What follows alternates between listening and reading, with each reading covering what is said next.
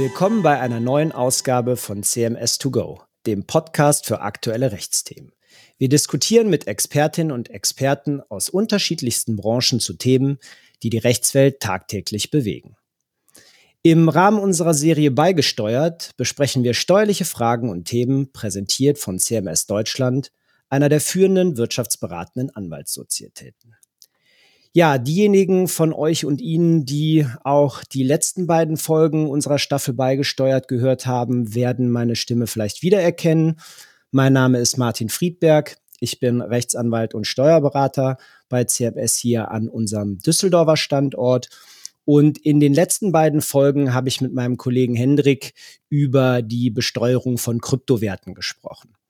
Heute soll es aber nicht wieder um Kryptowerte gehen, sondern um ein Thema, was genauso aktuell ist und dabei nicht nur das Steuerrecht, sondern auch das Arbeitsrecht betrifft. Und zwar geht es um das Thema Homeoffice beziehungsweise mobile Arbeit und Remote Work. Seit mittlerweile schon fast zwei Jahren beschäftigen sich die Unternehmen hiermit sehr intensiv. Anfangen sicherlich überwiegend aus Pandemieschutzgesichtspunkten, mittlerweile aber auch beziehungsweise insbesondere aus Gründen der aktiven Gestaltung einer neuen Arbeitswelt. Ein wesentlicher Gesichtspunkt ist dabei, und zwar sowohl auf Arbeitgeber- wie auch auf Arbeitnehmerseite, ob auch aus dem Ausland mobil beziehungsweise remote gearbeitet werden kann und welche rechtlichen Hindernisse sich dabei stellen. Und mit diesem Thema möchte ich mich hier heute aber nicht alleine beschäftigen und darf daher meine lieben Kollegen Daniela Rendone und Jörg Schrade begrüßen. Dani und Jörg, stellt euch doch gerne ebenfalls kurz vor. Ja, vielen Dank für das Intro, lieber Martin, und ich freue mich sehr, heute dabei zu sein. Mein Name ist Daniela Rendone und ich bin am Standort Köln im Geschäftsbereich Arbeitsrecht als Counsel und Co-Head des Exzellenzclusters Workplace Safety und New Work tätig. Wie du bereits erwähnt hast, bewegt uns, ja, man kann sagen, das große Oberthema der digitalen Transformation in einem Unternehmen schon seit einiger Zeit. Und es ist ein unglaublich spannender, aber vor allen Dingen auch sehr dynamischer Bereich. Vielen Dank, Dani. Vielen Dank, Martin. Mein Name ist Jörg Schrade. Ich bin Partner im Bereich Steuerrecht am Standort München. Und einen Beratungsschwerpunkt habe ich im internationalen Steuerrecht, unter anderem auch zu Themen rund um das mobile Arbeiten im Ausland. Ja, vielen Dank, ihr zwei, für die Vorstellung. Dann springen wir doch mal direkt rein ins Thema. Dani, bei dir, du hast es gerade auch schon gesagt, liegt das Thema mobile Arbeit, wenn man so auch zum Beispiel auf deinen LinkedIn-Account schaut, ja, scheinbar aktuell sehr häufig auf dem Schreibtisch. Wie hat sich das entwickelt? Also ist das wirklich erst jetzt in den letzten Monaten so oder schon länger? Hat das erst durch Corona so richtig Fahrt aufgenommen? Vielleicht erzählst du uns mal ein bisschen was dazu.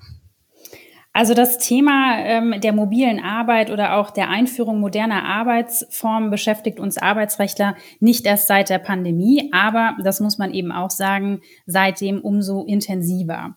Denn moderne Arbeitsformen ja, mussten sozusagen über Nacht massetauglich werden. Und nachdem sich die Unternehmen nun in der remoten Arbeitsform erprobt haben und auch häufig festgestellt haben, dass das gut, vielleicht sogar noch besser funktioniert, befinden wir uns aktuell an einem Punkt, bei dem es um Marktattraktivität und vor allen Dingen innovative Konzeptentwicklung geht. Und dass das mobile Arbeiten aus unserer Arbeitswelt nicht mehr wegzudenken ist, das steht eigentlich mit an Sicherheit grenzender Wahrscheinlichkeit fest. Die Frage ist nur, zu welchen Konditionen wird das möglich gemacht in der Zukunft? Die neue Bundesregierung will einen Erörterungsanspruch schaffen. Das haben wir alle spätestens Ende letzten Jahres gehört und in dessen Zusammenhang den Arbeitgeber den Wunsch des Arbeitnehmers nach mobiler Arbeit nur aus betrieblichen Gründen ablehnen kann. Und ein weiterer entscheidender Gesichtspunkt ist hierbei auch, kann auch spontan aus dem Ausland heraus, und dabei geht es im Wesentlichen um die EU, den EWR und die Schweiz, mobil gearbeitet werden. Der Koalitionsvertrag enthält zumindest das Bekenntnis, dass dies EU-weit unproblematisch möglich sein soll. Ja, unproblematisch möglich sein soll klingt ja erstmal super, aber natürlich auch ein bisschen vage, muss man, glaube ich, ganz ehrlich sagen. Und aktuell ist, glaube ich, dieses Unproblematische nicht so der Fall. Also nehmen wir ja nur mal das Beispiel Lohnsteuer. Ja, das ist in der Tat ein spannender Bereich und da muss man sich fragen, was muss man denn dort beachten? Denn für die Unternehmen stellt sich eigentlich schon die Folgefrage, wenn ich im Ausland arbeite, erhalte ich als Arbeitnehmer ja nach wie vor mein Entgelt von meinem in Deutschland ansässigen Arbeitgeber. Absolut richtig, Dani.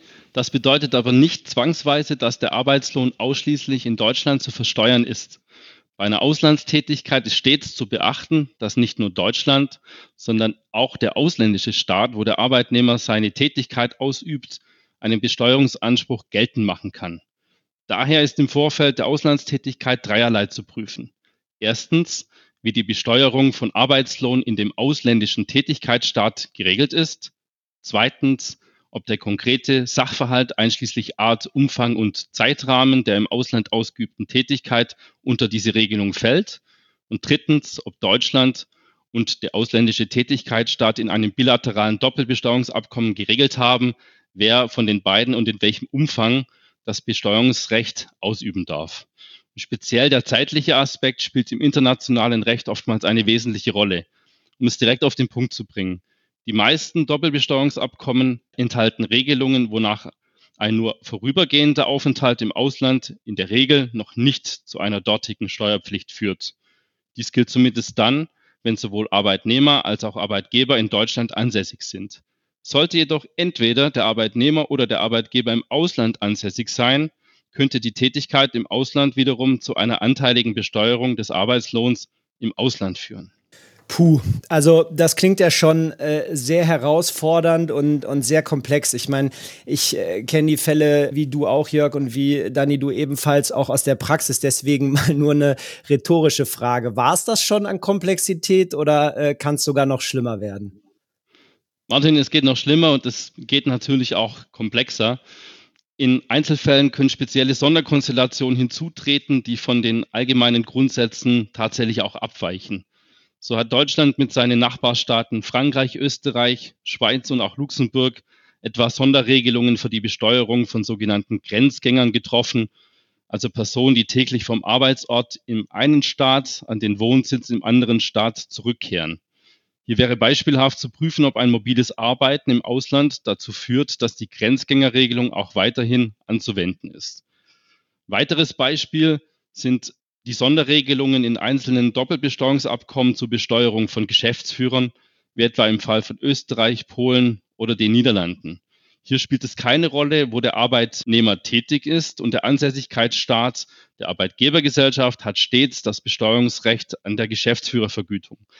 Kurzum, es ist in jedem Einzelfall zu prüfen, welche Vorschriften konkret einschlägig sind da sowohl die nationalen Regelungen als auch die Doppelbesteuerungsabkommen uneinheitlich sind und sich voneinander unterscheiden, ist eine allgemeine Pauschalierung für alle Fallgestaltungen leider nicht möglich. Ja, und äh, so viel dann bis hierhin mal zum Thema unproblematisch möglich sein soll. Ne? Aber äh, jetzt haben wir diese rechtlichen Rahmenbedingungen mal kurz diskutiert aus, aus steuerrechtlicher Sicht. Was wäre denn jetzt die Folge, wenn ich tatsächlich zu dem Ergebnis komme, dass im Ausland ein Besteuerungsrecht am Arbeitslohn besteht? Nun, Martin, es kommt zu einer Aufteilung des Arbeitslohns zwischen dem Ansässigkeitsstaat des Arbeitnehmers und dem Tätigkeitsstaat. Hierbei ist danach zu differenzieren, ob die Lohnkomponente einer im Inland oder im Ausland erbrachten Tätigkeit direkt zuordnenbar ist oder aber aufgeteilt werden muss, was in der Praxis unter Umständen zu erheblichen Abgrenzungsschwierigkeiten führen kann. Eine besondere Herausforderung kann dabei die Zuordnung von nachlaufenden bzw. nachträglichen Einkünften darstellen. Und aufgrund solcher Abgrenzungsschwierigkeiten kann auch nicht ausgeschlossen werden, dass es zu Qualifikationskonflikten und einer potenziellen, wenn auch gegebenenfalls nur vorübergehenden Doppelbesteuerung kommt. Wenn dies der Fall ist, dann muss man nach der erfolgten Aufteilung der deutsche Arbeitgeber die Lohnsteueranmeldung und auch den Lohnsteuereinbehalt dann entsprechend anpassen. Mhm, okay, verstanden. Und jetzt mal, was unsere Zuhörer sicherlich auch interessiert, aus Sicht des deutschen Arbeitgebers heißt das dann, ich muss nur meine Anmeldung in Deutschland anpassen und auch weiterhin durchführen? Oder kann es auch sein, dass ich jetzt bestimmte Meldepflichten im Ausland habe? Mhm, gute Frage. Im Einzelfall ist nicht auszuschließen, dass der Arbeitgeber auch im Ausland Melde- und Lohnbuchhaltungspflichten unterliegt. Dies ist speziell dann der Fall, wenn im Ausland eine Betriebsstätte besteht, kann aber in Ausnahmefällen unabhängig hiervon vorliegen. Hierfür muss man beispielhaft nur einen Blick auf unseren südlichen Nachbarn Österreich werfen. Dieser hatte in 2020 kurzzeitig eine Lohnsteuerabzugspflicht unabhängig vom Vorliegen einer lohnsteuerlichen Betriebsstätte eingeführt, wenn der Arbeitnehmer in Österreich unbeschränkt steuerpflichtig ist. Das heißt, in Österreich seinen Wohnsitz und oder gewöhnlichen Aufenthalt hat. Glücklicherweise hat der österreichische Gesetzgeber diese Regelung nach einem Sturmlauf der Wirtschaftsverbände noch im selben Jahr wieder rückgängig gemacht. Im Ergebnis heißt das aber auch für den Arbeitgeber, er muss stets die konkrete Situation nicht nur in Deutschland, sondern auch im jeweiligen Ansässigkeitsstaat des Arbeitnehmers im Auge haben. Und der Arbeitnehmer, wie sollte der sich verhalten oder kann der sich beruhigt zurücklehnen und sagen, da kümmert sich doch um alles ja mein Arbeitgeber? Ja, das wäre schön, wenn er sich beruhigt zurücklegen könnte, aber der Arbeitnehmer hat seinen Arbeitslohn sowohl in Deutschland als auch im Ausland in seiner Steuererklärung anzugeben. Und dies ist für das Ausland umso wichtiger für den Fall, dass vom deutschen Arbeitgeber im Ausland keine Lohnsteuer an das Finanzamt tatsächlich auch abgeführt würde. Ja, ihr beiden, und ich kann euch sagen, ähnlich kompliziert äh, verhält es sich für den sozialversicherungsrechtlichen Bereich.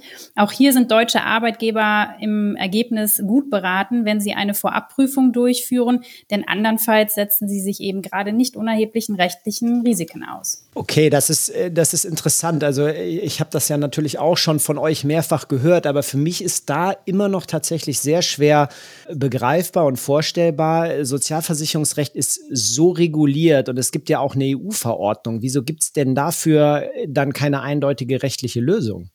Ja, das stimmt, Martin. Also gerade der sozialversicherungsrechtliche Bereich ist ja einer, der sich durch zahlreiche Gesetzesbücher und äh, Regelungen auszeichnet. Aber für dieses Phänomen, da dürfte der Ursprung darin liegen, dass das Thema einfach zu neu ist, zu aktuell, zumindest mit dieser Ausrichtung, wie wir sie gerade haben und äh, mit Blick auf die, du hast sie gerade erwähnt, einschlägige Verordnung zum damaligen Zeitpunkt einfach noch nicht regelungsbedürftig war, als man die Verordnung ins Leben gerufen hat. Konkret geht es nämlich um eine europarechtliche Vorgabe, die der Koordinierung der nationalen Systeme der sozialen Sicherheit dient und im Ergebnis vorsieht, dass Personen, die sich innerhalb unserer Gemeinschaft bewegen, dem System der sozialen Sicherheit nur eines einzigen Mitgliedstaates unterworfen werden sollen. Okay, sorry, dass ich dann jetzt hier nochmal nachfragen muss, weil du hast jetzt gerade gesagt, nur dem System der sozialen Sicherheit eines Mitgliedstaates unterworfen werden sollen. Das müsste doch dann eigentlich bedeuten, dass wenn ich jetzt als Arbeitnehmer in Deutschland dem nationalen Sozialversicherungssystem unterliege, dass ich auch mal spontan aus eigenen Stücken in Spanien äh, tätig werden kann, mobil, und dass nicht mich direkt aus dem nationalen Sozialversicherungsrecht in Deutschland quasi quasi rauskatapultiert. Vom Ergebnis her betrachtet absolut richtig. Leider ist das aber aktuell in der Verordnung derzeit eben nicht explizit vorgesehen. Geregelt sind nämlich letztlich zwei konkrete Fälle. Das ist die Entsendung einerseits und der Fall, in dem der Arbeitnehmer gewöhnlich, das heißt regelmäßig, in mindestens zwei Mitgliedstaaten eine Beschäftigung ausübt. Ja, okay, verstanden. Und die beiden genannten Fälle sind dann vermutlich im Falle von so einer sporadischen mobilen Arbeit im Ausland gar nicht einschlägig, ne? Genau so ist es. Also eine Entsendung liegt zumindest rechtstechnisch nur dann vor, wenn der Arbeitnehmer aufgrund einer Weisung des Arbeitgebers vorübergehend in einem fremden Staat tätig wird. Und eine gewöhnliche Beschäftigung, also die zweite Alternative ist mindestens äh, zwei Mitgliedstaaten, setzt neben weiteren Voraussetzungen jedenfalls voraus, dass diese wechselnde Tätigkeit auch im Interesse des Arbeitgebers erfolgt. In unserem Fall, wenn also der Mitarbeiter mal spontan von woanders arbeiten möchte, geht es ja wahrscheinlich in den meisten Fällen darum, dass diese spontane Tätigkeit im Ausland auf Veranlassung des Arbeitnehmers erfolgt und eben nicht aufgrund einer Weisung des Arbeitgebers. Okay, halten wir also mal als Zwischenfazit fest, auch hier haben wir durchaus eine komplexe und schwierige Situation was bedeutet das jetzt für die Praxis? Also was sollte ich als Arbeitgeber mit Sitz in Deutschland tun? Ja, man muss den Unternehmen sagen, dass sie aktuell gut beraten sind, wenn sie vor dem mobilen Tätigwerden des Arbeitnehmers im Ausland Kontakt mit der DVKA, das ist die Deutsche Verbindungsstelle Krankenversicherung Ausland aufnehmen. Und dort scheint es aktuell auch so, dass man die praktischen Schwierigkeiten bereits erkannt hat und auch darum bemüht ist, pragmatische Lösungen, und das ist ganz wichtig am Ende und für dieses Thema zu finden. Und so heißt es zum Beispiel auf der Homepage der DVKA aktuell, dass man im Fallen von dem äh, Tätigwerden des Mitarbeiters im Ausland auch auf Wunsch des Mitarbeiters von einer Entsendung ausgehen kann. Man muss sich halt nur fragen, ob das am Ende die rechtlich saubere Lösung sein wird und ob die Einschätzung insbesondere dann eben auch den rechtlichen Gegebenheiten standhält. Das muss man eben abwarten. Klar ist in jedem Fall, dass ein Handeln des Gesetzgebers national und insbesondere eben auch auf europäischer Ebene ähm, dringend erforderlich ist. Ja, da stimme ich dir hundertprozentig zu, weil äh, wenn ich mir da vorher erst eine, ja, ich sag mal, verbindliche Auskunft von der Behörde einholen muss, dann äh, bleibt ja auch die Spontanität definitiv auf der Strecke. Und äh, ich finde, es ist auf jeden Fall unzufriedenstellend, dass es in einem praktisch so relevanten Bereich derzeit noch so viele Rechtsunsicherheiten gibt. Also das könnte man ja sicherlich eindeutig regeln. Und äh, wie gesagt, ich stimme dir da hundertprozentig zu, dass hier der europäische Gesetzgeber auf jeden Fall gefragt ist. Absolut. Und die Erkenntnis der Ampelkoalition, dass es insoweit eben auch Anpassungsbedarf gibt, ist somit ja auch eine ganz wichtige und wesentliche Feststellung. Und jetzt kann man eben nur hoffen, dass das Thema zeitnah auch angegangen wird. In der Zwischenzeit sollten die Unternehmen, wie gesagt, die Anlaufstelle der DVKA nutzen und versuchen dort pragmatische Lösungen zu finden und die aktuell bestehenden rechtlichen Risiken beziehungsweise, ja, man muss sagen, auch Graubereiche zu umschiffen. Denn andernfalls besteht für die deutschen Arbeitgeber ab dem Moment, in dem der Arbeitnehmer im Ausland tätig wird, die Gefahr, dass sie hier Sozialversicherungsbeiträge fälschlicherweise abführen und im Ausland gegebenenfalls zu Unrecht eben nicht abführen. Und das wiederum kann eine Ordnungswidrigkeit darstellen, die mit der Verhängung von Bußgeldern ähm, einhergehen kann oder auch sogar strafrechtliche Relevanz haben. Und das sind ja schon sehr ernstzunehmende Risiken. Ne? Also Ordnungswidrigkeiten, Geldbußen, strafrechtliche Relevanz, vielleicht Geldstrafen dann äh, damit im Zusammenhang. Ja, und äh, dass es sich dabei auch nicht um rein theoretische Risiken handelt, das zeigen ja beispielsweise aktuelle Zahlen aus Frankreich. Da ist es ja so gehandhabt worden, dass jetzt in Zeiten der Pandemie verstärkt Arbeitsinspektoren beziehungsweise Polizei, Verwaltungs- und Zollbehörden an der Grenze eingesetzt werden, um illegale Beschäftigung zu verhindern und dabei Entsendepapiere zu kontrollieren. Und wenn es so ist, wie du dann eben gesagt hast, dass eigentlich hier die Entsendung grundsätzlich gar nicht einschlägig ist, dann führt das ja schon zu Problemen. Und wenn dann eine strenge Ahndung in Frankreich irgendwie droht durch Verhängung von Bußgeldern und konsequente strafrechtliche Verfolgung, dann ist das ja schon ein, ja, wie ich sagte, sehr ernstzunehmendes Thema. Ja, Martin, das ist in der Tat allerhand, was dem Arbeitgeber blühen kann, wenn er seine sozialversicherungsrechtlichen und auch steuerlichen Verpflichtungen nicht nachkommt. Und auf der Steuerseite haben wir neben der Lohnsteuer auch noch ein weiteres Thema, was bei einer Arbeit im Ausland relevant werden kann, nämlich die Begründung einer Betriebsstätte. Ja, völlig richtig, Jörg. Ne? Denn eine mobile Tätigkeit im Ausland kann ja durchaus dazu führen, dass der eigentlich inländische Arbeitgeber in dem anderen Mitgliedstaat, wo der Arbeitnehmer dann tätig ist, eine Betriebsstätte begründet. Und das hat ja auch wirklich weitreichende Konsequenzen, ne? dass entsprechende Gewinne und Umsätze der ausländischen Betriebsstätte zuzuordnen sind und der dortigen Besteuerung unterliegen und die damit einhergehenden Melde-, Dokumentationspflichten, Aufzeichnungspflichten, also der gesamte administrative Aufwand, der ist ja durchaus nicht zu unterschätzen. Mhm. Und kommt das denn bereits bei jeder noch so unbedeutenden Tätigkeit, die man im Ausland verrichtet, in Betracht? Nein, also das muss man auch ehrlich sagen, davon ist nicht auszugehen, denn eine Betriebsstätte erfordert ja nach internationalem Recht grundsätzlich auch erstmal eine feste Geschäftseinrichtung des Unternehmens. Ja, beispielsweise also ein Büro oder äh, eine angemeldete Zweigniederlassung. Und das wird ja bei mobiler Arbeit nur selten der Fall sein. Aber auch hier muss man aufpassen, weil da hat sich in der Vergangenheit aufgrund der aktuellen Situation auch sehr viel getan. Und nach Ansicht der OECD kann beispielsweise dann, wenn ein Homeoffice kontinuierlich für die Ausübung von Tätigkeiten für ein Unternehmen genutzt wird und aus den ja weiteren Tatsachen und Umständen auch klar hervorgeht, dass der Arbeitnehmer gar keine andere Möglichkeit hat, als im Homeoffice zu arbeiten, dann kann es durchaus sein, dass man auch davon ausgeht, dass das Homeoffice als dem Unternehmen zur Verfügung stehend betrachtet wird, also als eine Art Büro des Unternehmens betrachtet wird. Und in diesem Fall läge dann auch eine feste Geschäftseinrichtung vor. Und dann käme es ganz entscheidend wirklich auf die Tätigkeit selber an. Also darauf sind es nur Hilfstätigkeiten, die von sehr untergeordneter Art sind, die da ausgeübt werden, oder sind es eben schon weitergehende Tätigkeiten? Und wenn es weitergehende Tätigkeiten sind, dann dürfte vom Vorliegen einer Betriebsstätte jedenfalls dann auszugehen sein, wenn wir eine gewisse Dauer in dieser Tätigkeit haben. Nach deutschem Verständnis geht man hier von ungefähr sechs Monaten aus, aber auch das darf man nicht ganz starr sehen. Vollkommen richtig, ja. Und auch ohne feste Geschäftseinrichtung wird es möglicherweise dann problematisch, wenn der Arbeitnehmer entweder ein Geschäftsführer oder ein Prokurist, der für seinen Arbeitgeber regelmäßig Verträge verhandelt oder abschließt, ist. Und ein im Ausland tätiger Geschäftsführer kann unter Umständen eine Geschäftsleitungsbetriebsstätte im Ausland begründen.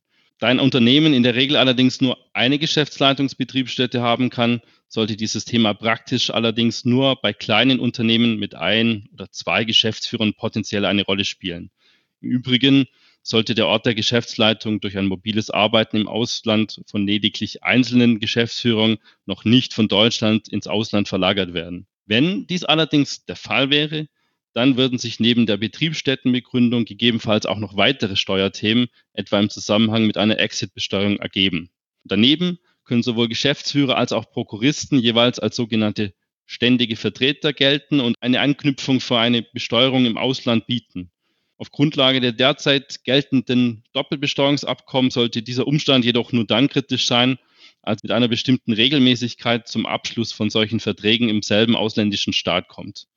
Also insgesamt kann man Folgendes festhalten. Möchte der Arbeitnehmer seine Arbeitsleistung lediglich kurzfristig und nicht von Dauer im Ausland erbringen, dürfte das Risiko der Begründung einer Betriebsstätte überschaubar sein. Die Auslandstätigkeit sollte jedoch in zeitlicher Hinsicht eingegrenzt werden und idealerweise auch nicht stets am selben Ort, beispielsweise im Feriendomizil des Mitarbeiters, ausgeübt werden. Bei leitenden Angestellten sollte aber auf jeden Fall genauer hingeschaut werden. Und zudem gilt zu berücksichtigen, dass die Frage nach einer Betriebsstättenbegründung oder dem Vorliegen eines ständigen Vertreters im Ausland nach dem dortigen lokalen Steuerrecht bestimmt wird. Insofern ist es essentiell, dass vorab mit lokalen Steuerrechtsexperten im Ausland abgestimmt wird, ob nach ausländischen Regelungen ein Steuerrisiko besteht oder nicht. Ja, vielen Dank, Jörg. Wahnsinn. Also das sind ja äh, wirklich schon viele Komplexitätslevel, die wir da haben. Und wir haben jetzt die rechtlichen Rahmenbedingungen und diese Komplexität dargestellt. Wir haben gesagt, was unsere Empfehlung ist an Arbeitgeber und Arbeitnehmer, sich nämlich im Einzelfall beraten zu lassen und zu versuchen, dann mit dieser Beratung pragmatische Lösungen zu finden. Aber berichtet doch gerne mal, wie sind denn eure Erfahrungen, wie in der Praxis aktuell tatsächlich mit dem mobilen Arbeiten im Ausland umgegangen wird? Also verbieten die Unternehmen das? Können sie es überhaupt kontrollieren? Ja, weil vielleicht weiß mein Arbeitgeber ja gar nicht, dass ich zwei Wochen in, in Spanien gearbeitet habe, wenn ich ohnehin ansonsten die ganze Zeit im Homeoffice bin. Absolut relevant, Martin. Wir sehen im Kern drei verschiedene Reaktionen von betroffenen Unternehmen. Die meisten Unternehmen erlauben ihren Arbeitnehmern derzeit ein mobiles Arbeiten im Ausland wegen ungeklärter steuerlicher und sozialversicherungsrechtlicher Fragen nicht offiziell. Andere, überwiegend global aufgestellte Unternehmen haben wir bei der Ausarbeitung von Remote Working Policies unterstützt, die natürlich auch relevante Auslandsaspekte mit abdecken und unter bestimmten, wenn auch regelmäßig engen Voraussetzungen und Auflagen eine solche Auslandstätigkeit ermöglichen. Und die dritte Gruppe, darunter fallen progressivere Unternehmen, die ein Antragssystem einführen und ein mobiles Arbeiten im Ausland nach konkreter vorheriger Prüfung und Genehmigung ermöglichen. Dabei kann die Prüfung entweder systembasiert oder manuell durch einen Mitarbeiter erfolgen, der die Ampel dann auf entweder rot oder doch grün stellt. Im Kern lässt sich konstatieren, dass der entscheidende Treiber für die Erlaubnis der mobilen Arbeit im Ausland die Vermeidung von Dokumentationsaufwand und den damit verbundenen Kosten ist. Nach unserer Wahrnehmung scheuen sich die meisten Unternehmen vor den Folgen einer Lohnbesteuerung im Ausland und versuchen dies aktiv zu vermeiden.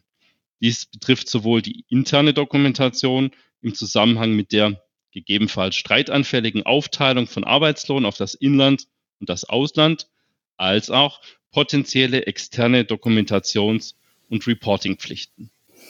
Ja, dies können wir aus äh, unserer arbeitsrechtlichen Beratung grundsätzlich so bestätigen. Also wir, wir sehen das auch ganz stark im Rahmen unserer Beratung, dass der Wunsch Arbeitgeber wie Arbeitnehmerseitig, das macht häufig gar keinen Unterschied, spontan im Ausland tätig zu werden, beziehungsweise dies zu ermöglichen, riesig ist. Aber die derzeitige Umsetzung in, ja, insbesondere großen Unternehmen, muss man am Ende auch sagen, hingegen überwiegend zurückhaltend, gerade weil eben die hiermit verbundene Administration immens ist und eben auch so viele Graubereiche noch äh, bestehen, dass man da sehr zurückhaltend und vorsichtig ist, einen Freischein in die Belegschaft zu erteilen. Es bedarf daher ganz klarer Strukturen und einer Angleichung von der Wirklichkeit einerseits, die wir aktuell haben, und den eben auch aktuell bestehenden rechtlichen Rahmenbedingungen. Rahmenbedingungen. Und darüber hinaus ist es eben auch für den umgekehrten Fall super interessant, wie sich der deutsche Gesetzgeber positionieren wird. Eine umsichtige Politik kann gegebenenfalls zu Standortvorteilen führen, etwa beim Markteintritt von ausländischen Gesellschaften nach Europa. Im Bereich der Softwareentwicklung haben wir das, das kriegen wir auch immer wieder mit, ja schon mehrfach auch gesehen und erlebt. Also man muss am Ende sagen, als Fazit, wir müssen abwarten, wie schnell jetzt die Umsetzung und auch das Versprechen im Koalitionsvertrag, die mobile Arbeit unproblematisch und EU-weit zu ermöglichen, umgesetzt wird. Und Martin, du hast das ja auch schon häufiger gesagt, ganz wichtig wird bei diesem Prozess sein, es bedarf pragmatischer Lösungen, denn ansonsten werden die Unternehmen auch scheuen, ja, aufwendige Wege bestreiten zu müssen. Ja, vielen Dank, Dani. Das ist doch ein wunderbares Schlusswort. Pragmatische Lösungen durch den Gesetzgeber sind gefordert und bis dahin ist es auf jeden Fall empfehlenswert, sich zu dem Thema beraten zu lassen, um unkontrollierten Wildwuchs zu verhindern. Und damit sind wir dann auch schon am Ende dieser Folge von Beigesteuert angekommen. Dani, Jörg, euch vielen Dank. Ihnen, äh, liebe Zuhörer, vielen Dank fürs Zuhören. Wir sagen Tschüss und bis zum nächsten Mal. Vielen Dank. Tschüss. Vielen Dank. Tschüss.